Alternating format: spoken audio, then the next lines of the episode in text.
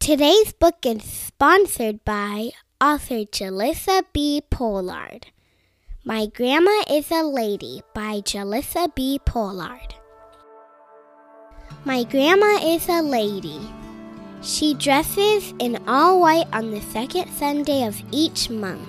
White dress, white shoes, and a white lace doily pinned up atop her silky gray hair. Where are you going, Mama? I asked. I'm heading to a meeting today, Petite Fille. I have to pay my dues, she answered as she sprays perfume on her neck. My grandma is a lady. She, Miss Sabri, Miss Melba, and Miss Eva walk around the park and recite the rosary when the weather cools down during the fall. Creator of heaven and earth. My grandma is a lady. It is your mother's birthday today, she says to me. We must have a mass in her name. Grandma visited the rectory to pay for Mama's name to appear in the church bulletin. It was always exciting to hear Father Vu read Mama's name before service. My grandma is a lady. We must get fresh flowers, Mama said. Some for your mother and a few more for my mother and father so we can lay them at the graveyard.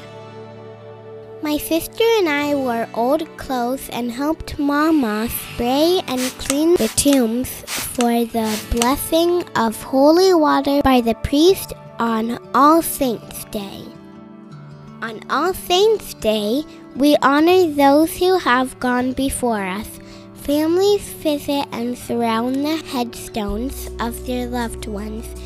We make a sign of the cross after Father Vu tosses holy water from his aspergillum in our direction.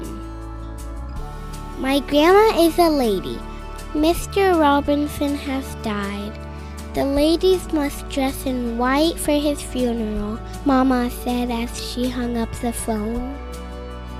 At the funeral, Mama and the other ladies led the crowd in the recitation of the Rosary in French and in English.